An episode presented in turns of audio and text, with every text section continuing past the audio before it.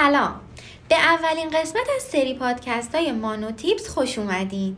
این سری پادکست ها قرار نکته های کوتاه اما کلیدی در سرمایه گذاری رو به شما آموزش بده. پس با ما همراه باشید. شما چقدر در ماه پس انداز می‌کنید؟ به طور کلی پس انداز باقی مونده درآمد ماهانه شما بعد از کسر مخارج اصلیتونه. حالا سوال اینجاست. چطور میزان پسنداز رو اندازه گیری کنیم؟ در قدم اول درآمد دقیق ماهانتون رو از طریق کار ثابت یعنی همون حقوق ماهانه ای که می‌گیرید به همراه درآمدهای جانبی اندازه گیری کنید.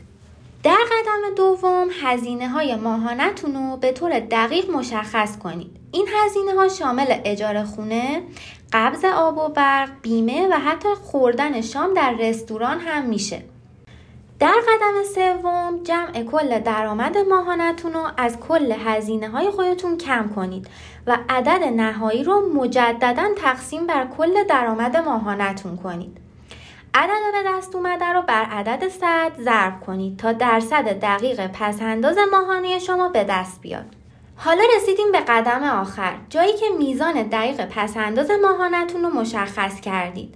حالا می‌تونید بخشی از پسندازتون رو به موارد ضروری و غیر منتظره اختصاص بدید و مابقی اونو در صندوق ها و طرحهای سرمایه گذاری مختلف مثل درآمد ثابت کاردان سرمایه گذاری کنید.